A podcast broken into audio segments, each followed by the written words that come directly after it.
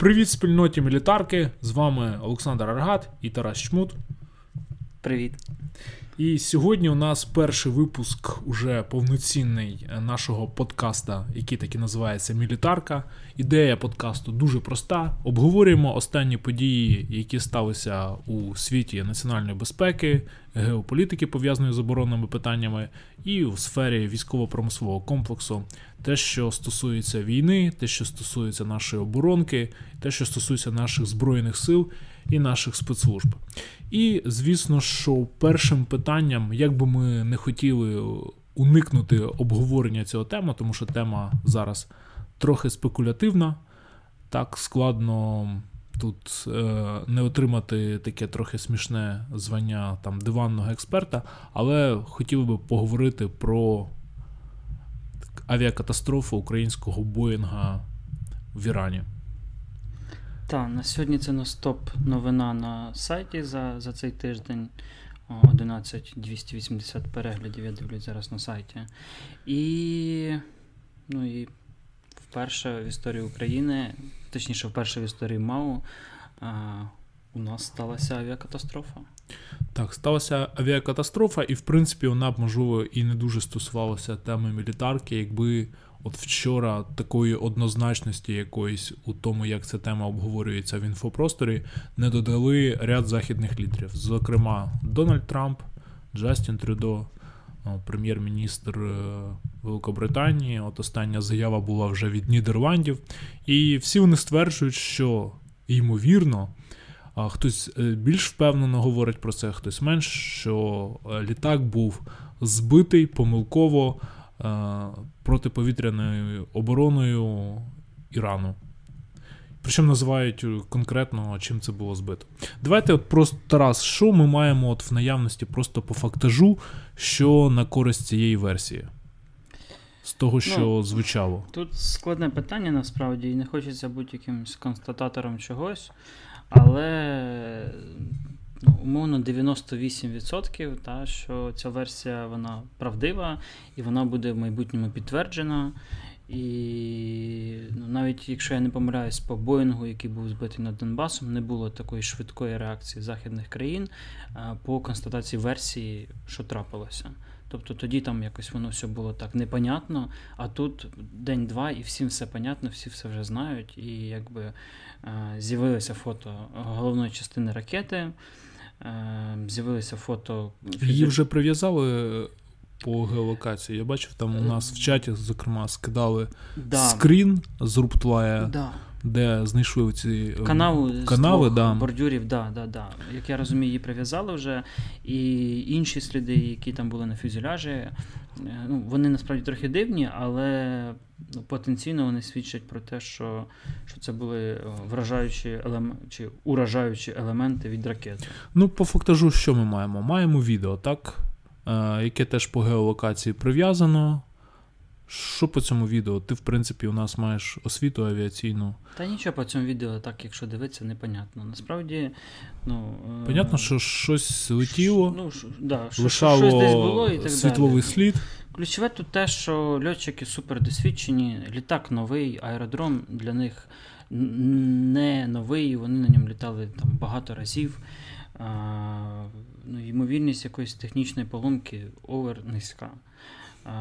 Ймовірність запуску ракети, будь то спонтанно через страх чи через ще щось, значно вища, ніж технічна несправність.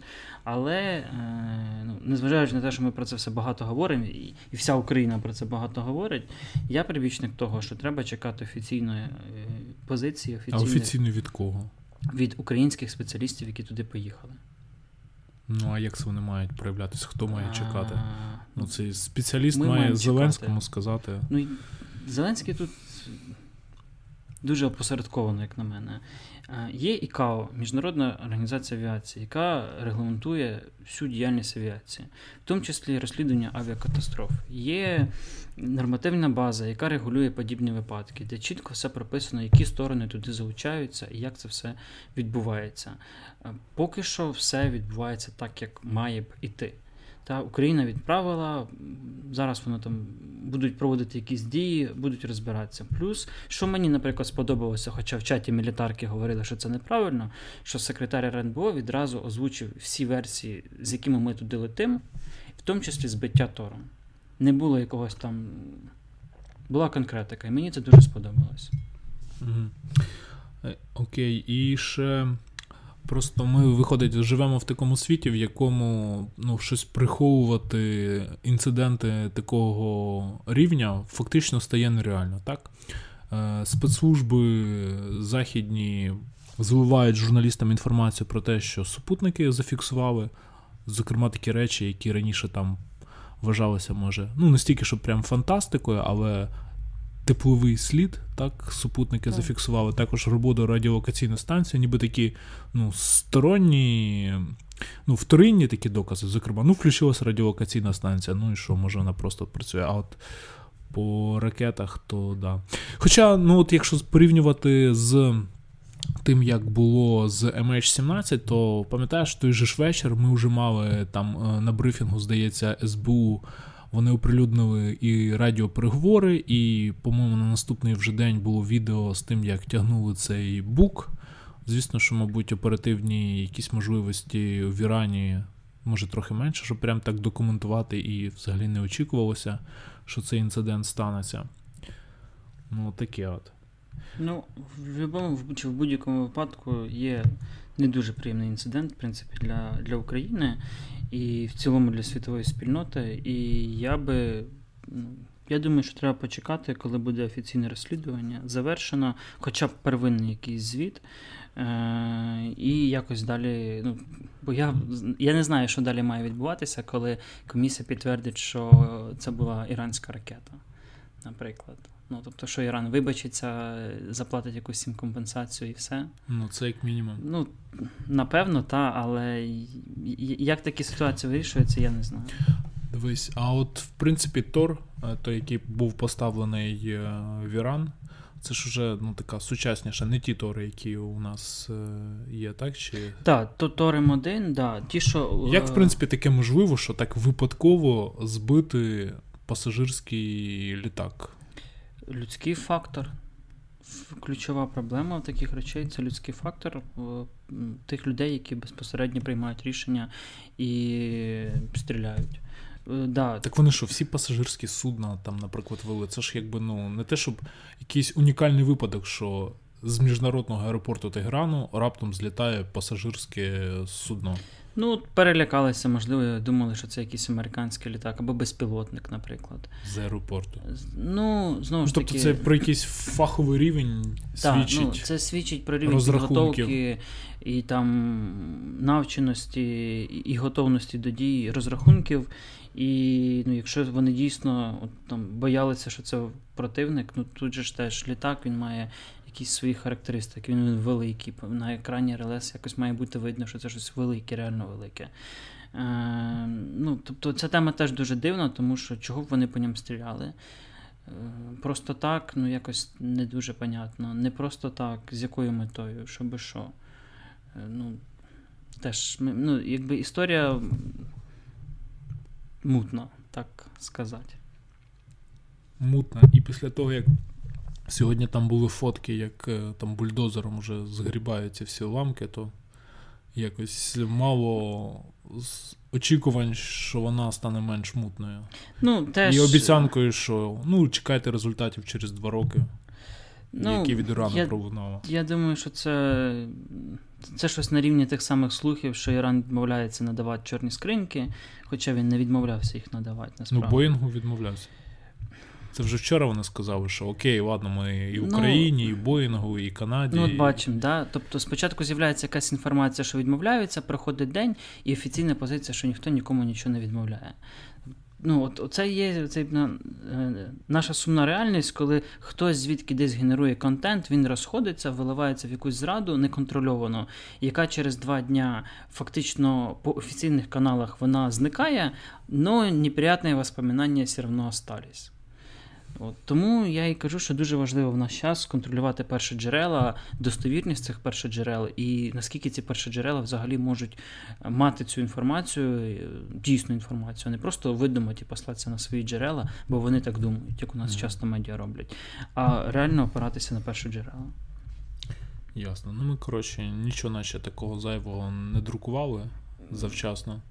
Та, Може... як на мене, дуже все якісно, тільки факти і і те, що вже можна публікувати. А, Дивись, в принципі, тут ще можна аналогію провести, що виходить, що Росія виготовляє зброю, яка і потім передає її тим людям, які потім збивають пасажирські літаки. Ну, в цілому, ринок ринок зброї для Росії це не най, скажімо так, не найпередовіші демократичні країни цього світу. Да?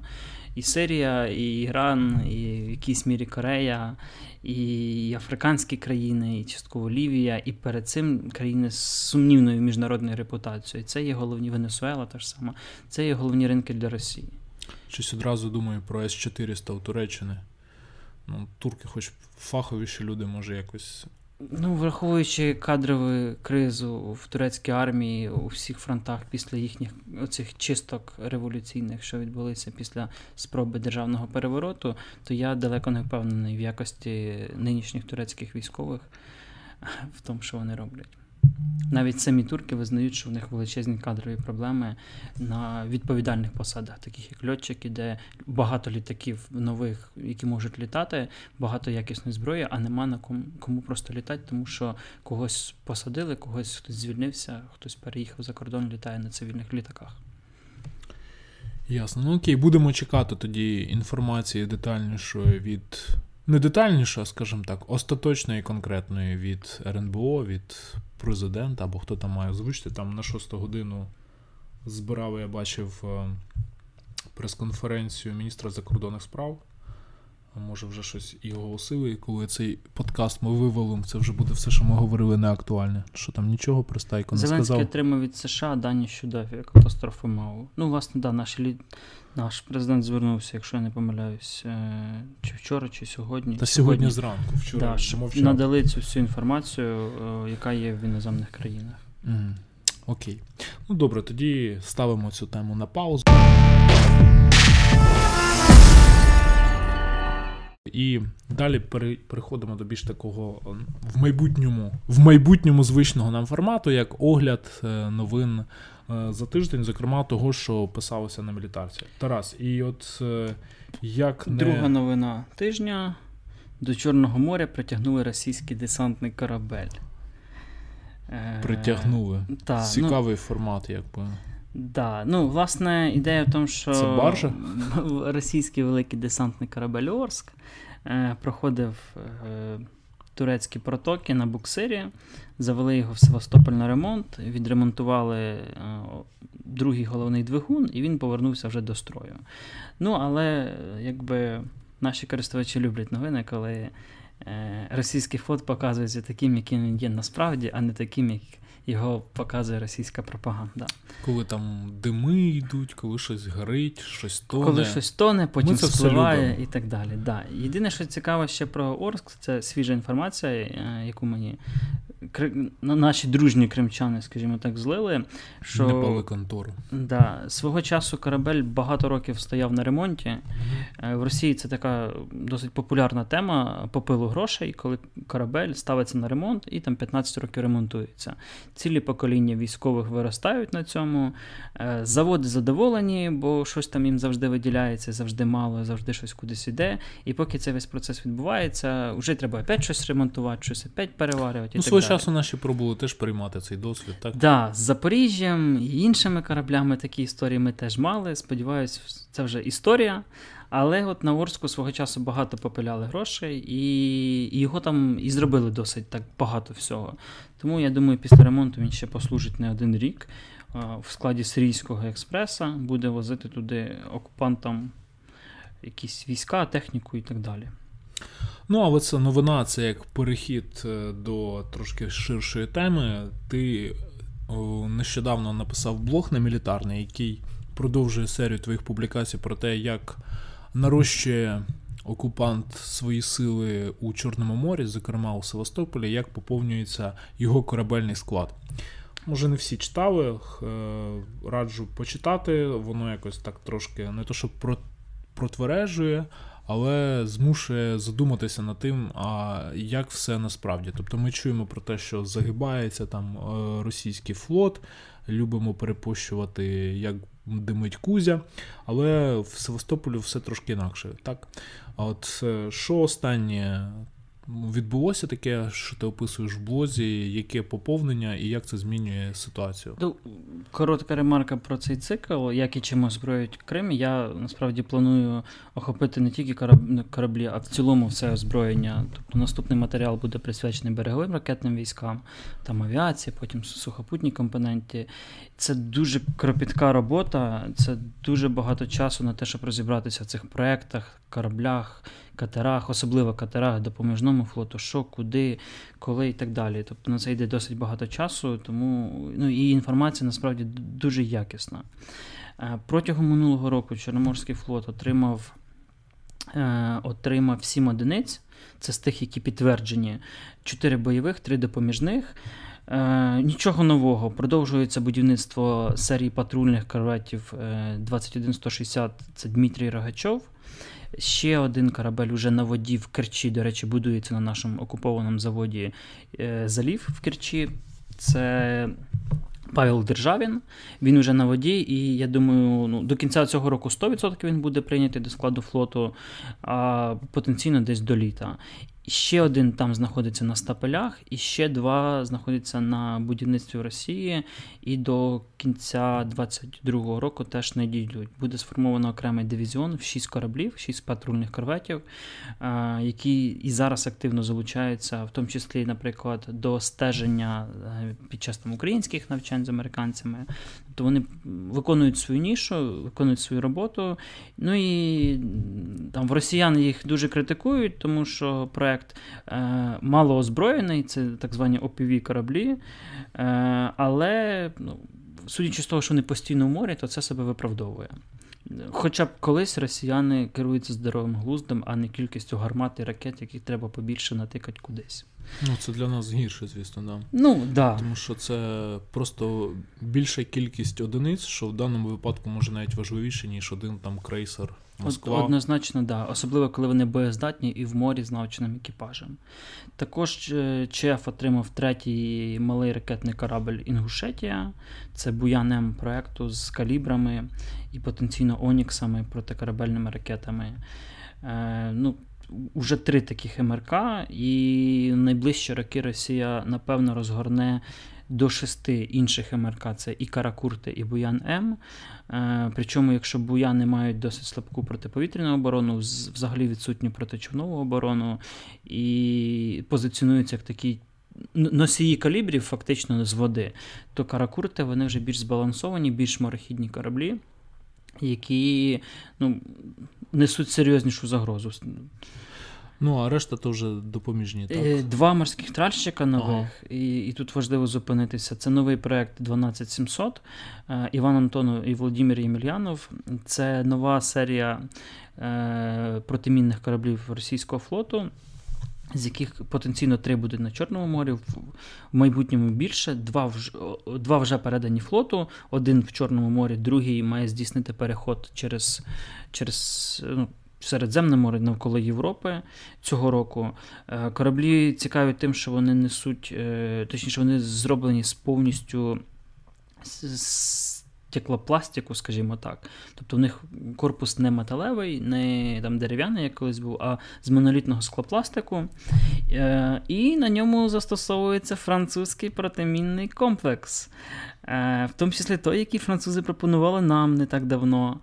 І Цікаво, що как би, там санкції, вот это от все, містралі, але в той же час Франція активно працює з Росією по цій тематиці. Зараз воно все виглядає таким чином, що в Росії створюються підприємства, типу там спільні з французами або російські, через які створюються якісь продукти і позиціонуються як вони як російські.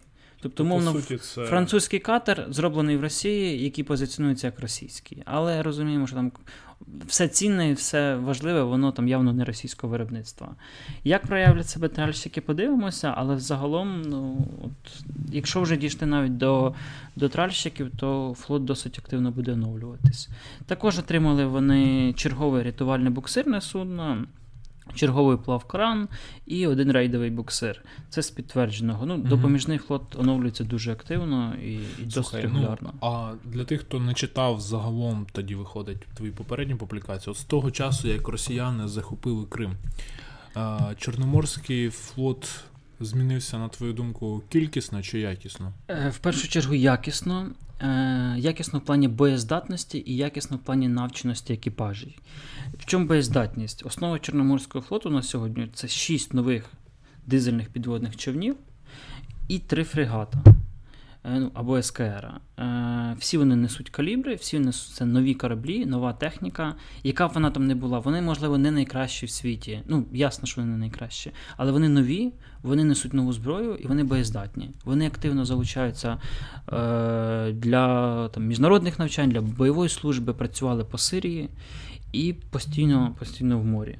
Плюс один розвідувальний корабель, замість того, що затонув е, під час, е, як це правильно сказати, інциденту з е, румунським перевозчиком вівці.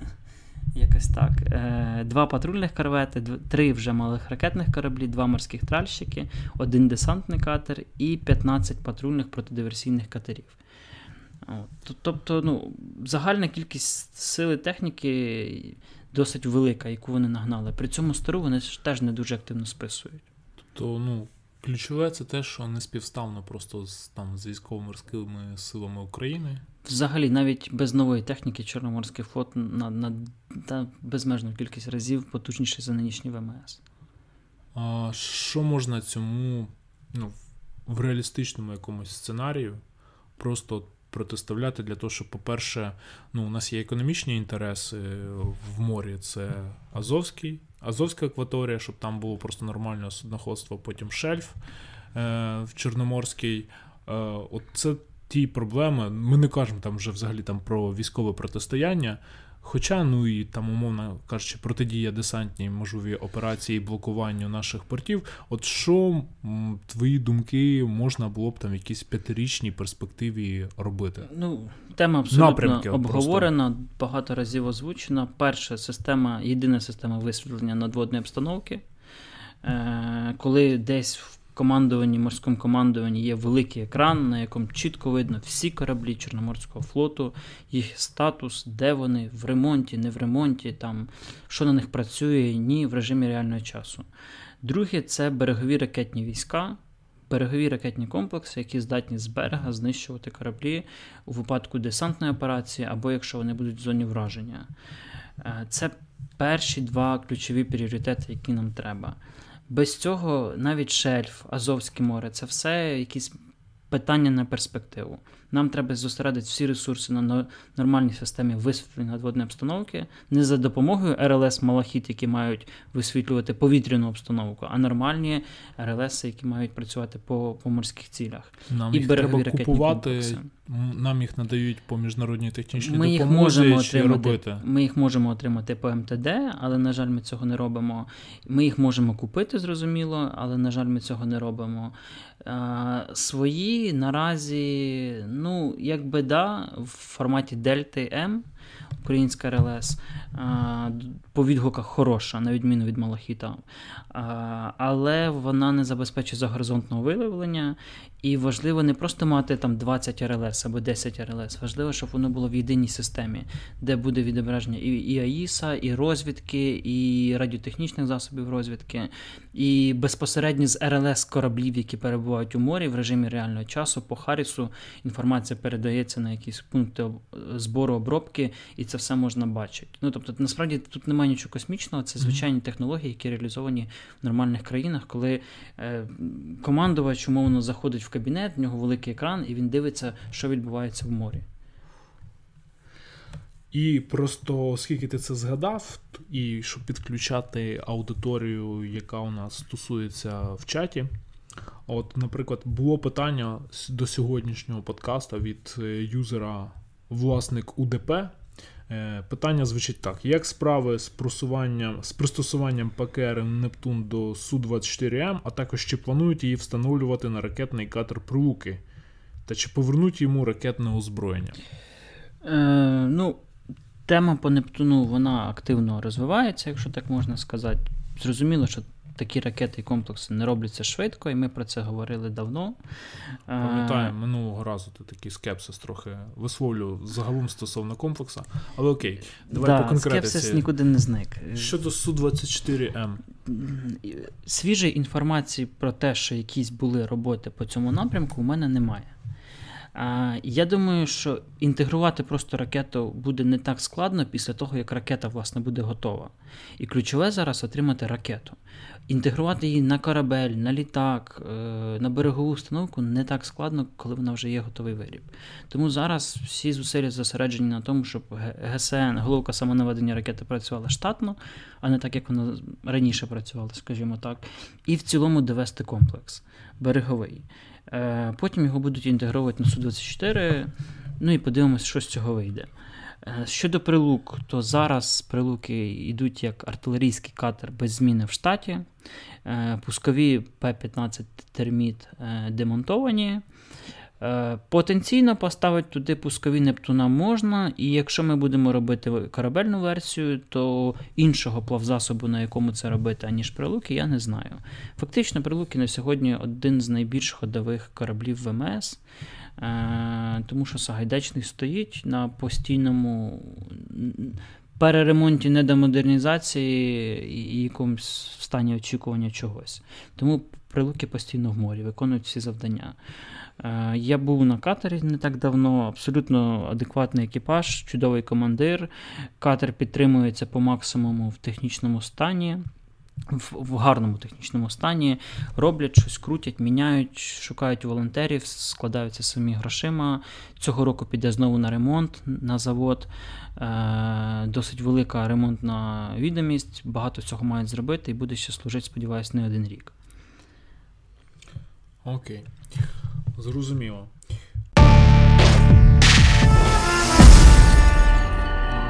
Далі. В принципі, у нас е, і в чаті був такий запит на те, щоб про це поговорити. І у нас вийшло два блога від е, Андрія Харука по Супер Тукану. А, ну, Найперше цікаво, чи ця тема взагалі якось е, в повітряних силах в Генеральному штабі продовжує обговорюватись, чи той хайп минув, і за цим не стояло ніяких реальних намірів.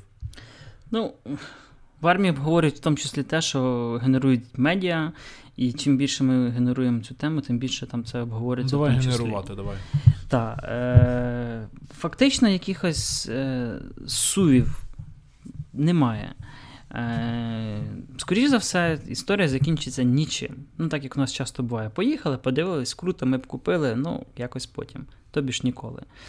Е, Тема Стукана вона цікава тим, що це економічно досяжно для України. І це та ніша штурмовиків, які у нас, з якою в нас проблеми. Тому що потенційно Су-25 це перший тип літальних апаратів, які опиняться на землі. Донорів майже не лишилося, все, що є, воно вже модернізовано і літає. Ресурсу по планеру по двигунах дуже мало. Перспектив застосування в сучасній війні теж дуже мало через відсутність е, сучасного озброєння. А лампічити чи купувати сучасне озброєння на старий радянський літак, який дольотує останні роки, ну, трохи нерозумно. Тому, е, власне, і з'явилася ця ідея з супертукану. Сам по собі літак, напевно, вже всі там все повичитували, повивчали досить непоганий, економічно дешевий. Ключова його фішка це сучасна якісна авіоніка і сучасне, в тому числі, високоточне озброєння. Фактично, це така дешева платформа для донесення е, сучасного озброєння і влучання ним в якусь ціль. При цьому говорити про якусь стійкість в повітряних боях взагалі не варто.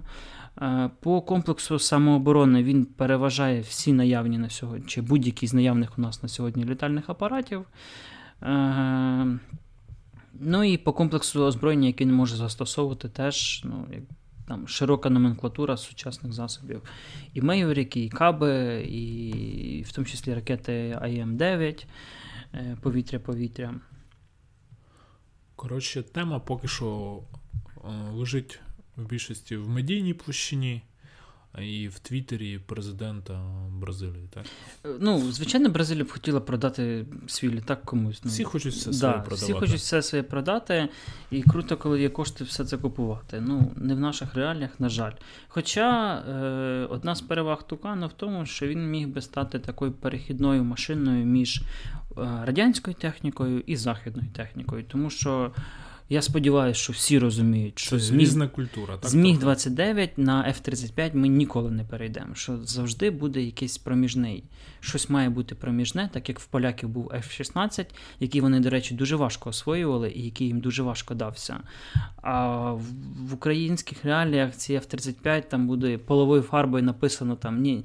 Е, Там не, не ступать, там ще щось і так далі. Всі ці стелси, суперпокриття, як з хамерами, теж будуть зіпсовані. Тому має сформуватися якась нормальна культура обслуговування авіаційної техніки. Ти думаєш, що будуть там файли класти щось роздруковане на 4 і клеїти скотчем? Та, обов'язково так і буде. Будуть щось там придумувати своє. І і завжди вийде так, як Україна, коли ми купуємо якусь супердорогу західну річ, і до неї не купуємо якийсь супердешевий перехідник, бо думаємо, що самі зробимо, а робимо якийсь кривий, і, і через це в нас це зграє. Як там Я думаю, їх просто в ангарах закриють і не даватимуть літати, щоб не поламалося, тому що Ну, це, він це, дорогий. Це, це 100% теж е, жива версія української армії.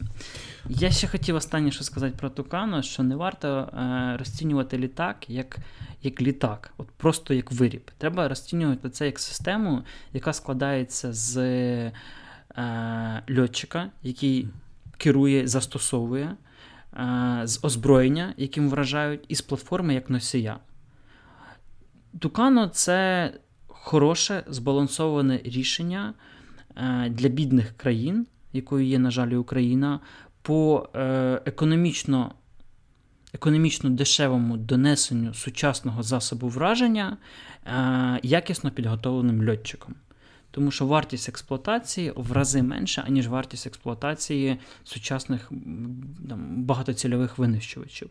Тобто це треба розцінювати не просто як ТТХ, якийсь там швидкість, дальність і так далі, а як систему. І в цій системі Тукано досить непогане рішення. Єдине, що якщо глобалізувати, то все-таки для нас стоїть завдання зараз не нанесення ударів по противнику, а забезпечення протиповітряної і протиракетної оборони. А для цього треба зовсім інший тип літальних апаратів. І так, не тікаючи з повітря, ще одна повітряна новина. Тарас пропонує поговорити про модернізацію Міг-29, тому що одна з версій його Міг-29 МУ-2 здійснив перший політ. Ну, по-перше, от у нас часто називають е, модернізованими е, літаки, е, в яких фактично принципі, зміни не такі вже і великі, так? Ну, тобто, двигун, там, наприклад, Моторсіч може якийсь новий е, зафуричити, можуть якесь е, нове озброєння там забезпечити, що чіпляється. І, ну, в кращому випадку, просто нормальний якийсь гармін поставити, а то взагалі якийсь е, цивільний навігаційний пристрій і сказати, що це модернізація. Е, Що це за модернізація, які є складові, і чи можна вважати це успіхом? Е, Історія з модернізацією МУ-2 вона тягнеться десь з середини 2000-х років, коли Україна вирішила почати модернізовувати свої винищувачі. Тоді з'явились два проекти. Перший це МУ-1, так звана мала модернізація, і другий МУ-2, так звана глибока модернізація. Спочатку передбачалося, що МУ-1 дозволить збільшити. Підвищити надійність е, літака, його ресурс е, в цілому по роботі, а також збільшить його можливості по перехопленню цілей за рахунок підвищення ТТХ РЛС, штатної РЛС. МУ-2 позиціонувалося як перетворення Міг-29 в такий повноцінний багатоцільовий винищувач, який здатний ефективно працювати по землі керованими боєприпасами. В українських реаліях це Х-29Т е, і е, коригована авіабомба К-500КР. Е, Що ми маємо на сьогодні? Є один борт, який вже десь так на моїй пам'яті років з 10 знаходиться на заводі. Активно за нього взялися десь так в 2016 році. Тобто ми маємо так класичну для нас неритмічність фінансування. Е, з того, що на сьогодні відомо, то на ньому поставили багато ну, многофункціональний індикатор МФУ, це умовно плазма там 7-дюймова в правій частині кабіни, е, на яку має виводитися якась інформація навігаційна, там прибори, потенційно GPS, ну, карта е, місцевості, якусь дублювання якоїсь іншої інформації від е, Але я бачу купа аналогових якихось датчиків. Так, да, звичайно, воно все лишається, від нього ми нікуди не відходимо, зрозуміло. І е, індикатори вони працюють від датчиків. Датчики так само ті самі, що й були. І якщо датчик там має велику похибку, то зрозуміло на індикаторі воно буде ще, ще, ще чуть більше за рахунок похибки самого індикатора. Ну таке для 90-х нормально було. Так, е, да, для початку 2000-х теж би було б непогано. Також встановлюється система Word DME, це система для забезпечення посадки польотів по міжнародних трасах. Це стандартна річ на всіх е, там цивільних літаках уже багато-багато років. І щоб наші міги могли літати за кордон або по там. Ну, по нормальних правилах, скажімо так, цивільних, то треба, щоб ця система була. Також е, дещо покращили систему навігації, то що GPS, GLONASS, Novstar. Е, також не зрозуміло, що буде з засобами зв'язку, тому що у нас на літаки має йти турецький Аселсан, але при цьому, скоріш за все, там лишаться старі радянські засоби зв'язку, просто з зміною там сітки для того, щоб працювати з, західними. Станціями. Я думав, вибір стоїть між Асаусанами і Харрісами. На тут... жаль, поки що ні на жаль. Угу. В цілому, е, питання вартості цієї модернізації, питання реальних характеристик, а не тих, які озвучуються в, в е, брошурках українських підприємств, і того, наскільки нам зараз потрібно вкладати немалі кошти в в цю тему. Хоча я насправді вважаю, а що... видали фінальну суму, скільки все ж таки коштувало? Це ж не один а рік. ніколи у нас таке не видається. В тому то і справа, Ну, тим паче що... тут порахувати буде складно, тому що в Абсолютно. доларах те, що почалося да. там ще всередині да. нульових. І Ніколи ми не дізнаємося ці суми, ми ніколи не дізнаємося, скільки ми вкладаємо в ту чи іншу розробку, і що ми потім отримуємо на виході. Це ще до. До проблеми ефективного використання коштів.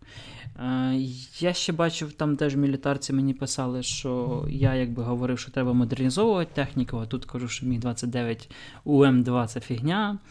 І я би хотів прокоментувати це таким чином, що від радянських літаків найближчі 5-7 років, а то й 10 ми нікуди не підемо. Навіть якщо ми будемо купувати там F-16, F-15, F-18 або будь-що інше, це буде процес не миттєвий, на це треба буде якийсь час, і в цей час у нас будуть старі літаки. Тому ми маємо їх підтримувати. Максимально технічно боєздатними. При цьому ми маємо по кожному типу знайти якийсь е, золоту середину між вкладанням коштів в підтримання літака і збільшенням його характеристик, в першу чергу бойових, і з тим, щоб не вкласти весь бюджет в те, що буде списано через 3 роки. Тобто не модернізовувати техніку, в принципі, погано, тому що якщо завтра війна, нам треба на чимось воювати. А це буде не просто завтра, а й через 5 років, і вони будуть ще літати. З іншого боку, ми маємо розуміти, що ця техніка не вічна і майбутнього у ній немає. І створювати на базі Міг-29 суперсучасний винищувач спільно з Ізраїлем з повністю новою авіонікою, новою кабіною, новою РЛС і новими засобами ураження абсолютно безглуздо, тому що двигунів немає, фюзеляжів немає, і ну, 10 років ця тема вмре. Ясно. Тобто, в принципі, нам би зараз якийсь е, забезпечити ремонт, щоб вони просто літали ремонт і базовою модернізацією по зв'язку, по навігації, щось туди. Зв'язок, навігація, просто щоб вони хоча б літали нормально. Тому що те, що борт літає, не значить, що він боєздатний. Е, спілкуючись з льотчиками, просто ну, там, волосся стає дибки, коли чуєш ці всі трешові історії, як воно відбувається насправді, коли борт з ремонту приходить е, в гіршому стані, ніж був до того коли замість Р-73 він приходить з пілонами під Р-60, яких в принципі немає в тій чи іншій бригаді. Ну, Тобто дуже трешові історії. Не хочеться їх всіх озвучувати, але Ну, це не Ну, просто історія, з, да? з військовою прийомкою, конкретно в повітряних силах, потрібно щось точно робити, тому що це величезна корупційна, корупційна складова, де все приймається, закриваючи очі. Е, Там за якусь пляшку, а то і не тільки то. І від того льотчики потім гребуться з цим всім, доводячи в себе в частинах ці літаки, щоб вони були більш-менш боєздатні. Ну, не льотчики, а наземний персонал. Ясно. Ну що ж, дослідний зразок був. Ой, дослідний політ був перший у цього літака. Чекаємо тоді, що логічно, що його мають десь передати в якійсь військовій частині. Ну, мають бути ще показові пуски з нього керованих засобів враження, я Показові, сподіваюся. Да?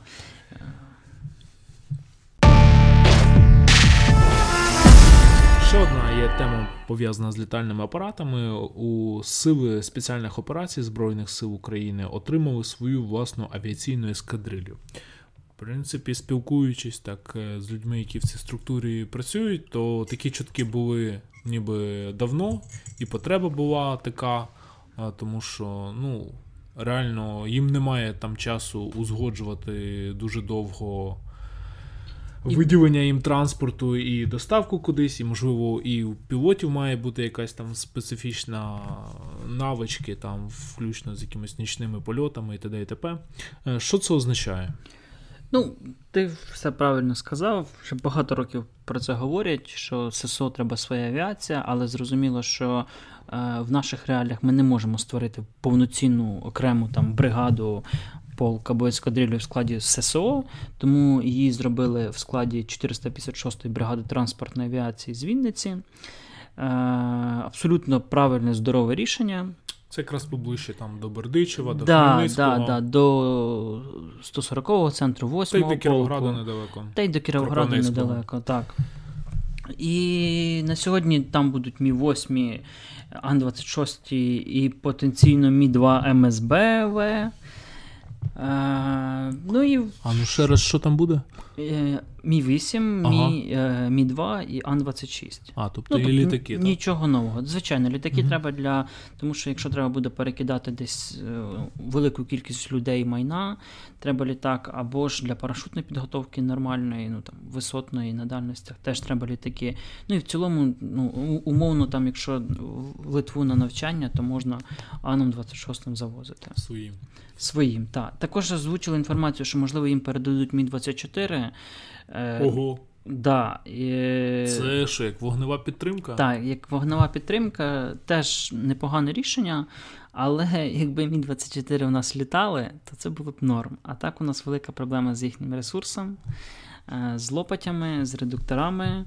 Тому їхня кількість польотів вкрай обмежена для мінімальної підтримки навичок, і зазвичай це проводиться в районах ООС, там Азовського моря. Ми часто бачимо відео звідти, де вони працюють. Але це цікава ідея. Ну, просто взагалі побудувати якусь взаємодію між а, підрозділом спецпризначення, там якоїсь диверсійної групи, і тут якийсь вертольот, який прилітає, випускає там ракети і надає просто вогневу підтримку з гармати, якщо потрібно Так, це там. те, що було потрібно нам в 2014 році, коли е, десь треба було б евакуювати групу, десь треба було б надати їй вогневу підтримку, але тоді це все було дуже хаотично і спонтанно, де і техніки не було.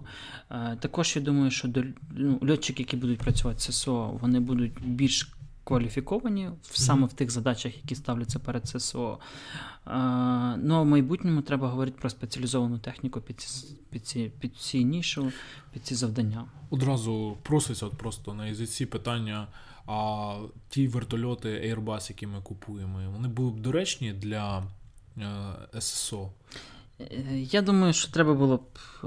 Ну, по-перше, 125, там, наприклад. ні, вони не були б доречні, тому що ну, воно так, якби такі питання так не вирішуються. Україна зараз стоїть перед величезними виборами, е, не, політичними виборами, а такими глобальними задачами, які ми маємо найближчі 5-7 років вирішити. Типу, якими ми будемо Нам- через 20 да, років? нам треба ви, вибрати заміну армійській авіації. Всьому треба. Транспортному літ... вертольоту, ну, там, багатоцільовому транспортному для заміни Ві- Мі-8, бойовому, бойовому вертольоту, легкому вертольоту, те саме там в винищувальній авіації, те саме там в бронетехніці і так далі. і так далі.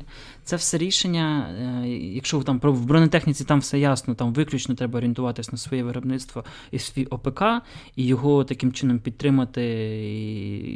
І, і не загубить, і отримати нормальну техніку за нормальні гроші, то з авіацією все складніше. Е, ну, Hawk Україна сама не зробить.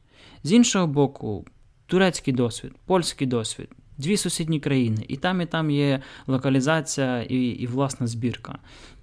Свого часу звучала інформація, що те саме пропонували і нам, але ми відмовилися. Е, ми маємо визначитися з конкретними типами це десятки, сотні бортів для всіх силових органів, і поступово на них переводити. Якщо це буде Black Hawk американський, е, і ми розуміємо потребу Збройних сил, ну ну це реально більше сотні бортів, тому що це морська авіація, це Сіховки, морські версії, це армійська авіація, це і прикордонники, і ССО, і ДШВ. Ну, Це це, це, це всі силовики країни. Це там може навіть не одна сотня бортів, е, реальна потреба. І планувати, можливо, якусь кооперацію, можливо, українські двигуни, можливо, крупновузлову збірку, і переходити на нормальні системні підходи. Не так, що ми купили французам, тому що вони нам продали, а ми непонятно чого в них купили. Тепер давайте їх накидаємо всім, а потім купимо ще, а потім думати, чи треба воно нам і чи нам треба було таке. Тобто у нас зараз є така трошки загроза створити такий самий зоопарк, як, е, наприклад, там е, з бронетехнікою, з бронеавтомобілями у вертольотному складі, так? І Абсолютно, так. Да. І в літаках, і в вертольотах, і в всьому. Коли немає системних підходів, а рішення приймаються е, десь емоційно, десь корупційно, десь по шляху найменшого спротиву, а десь просто тому, що якийсь чиновник йому подобається оце, а не оце. Е, немає якихось системного підходу. Воно все там кожен рік міняється, переграється, переобирається. І як наслідок ми маємо якийсь таку, такий вінігрет, як у нас зараз наша армія. Ніби кучу реформ зробили, ніби кучу всього накупляли, ніби величезну кількість грошей витратили, а по факту, як дивишся, то не зрозуміло. Такі от головні теми, які ми вирішили сьогодні проговорити у першому випуску подкаста Мілітарка. Нагадаю, це щотижневий подкаст, який випускається командою українського мілітарного порталу.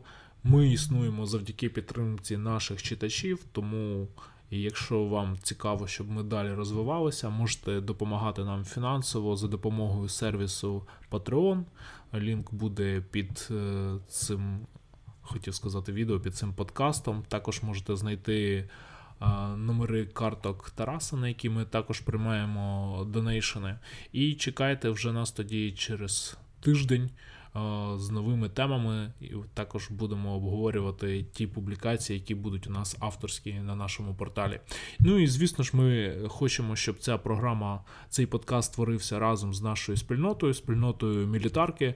Тому Готуйте цікаві питання, можливо, вам самим є щось сказати. Можете присилати нам тоді в приват голосові повідомлення з якимись питаннями, е, і ми будемо їх інтегрувати в наш подкаст і таким чином разом будемо творити цей інформаційний продукт.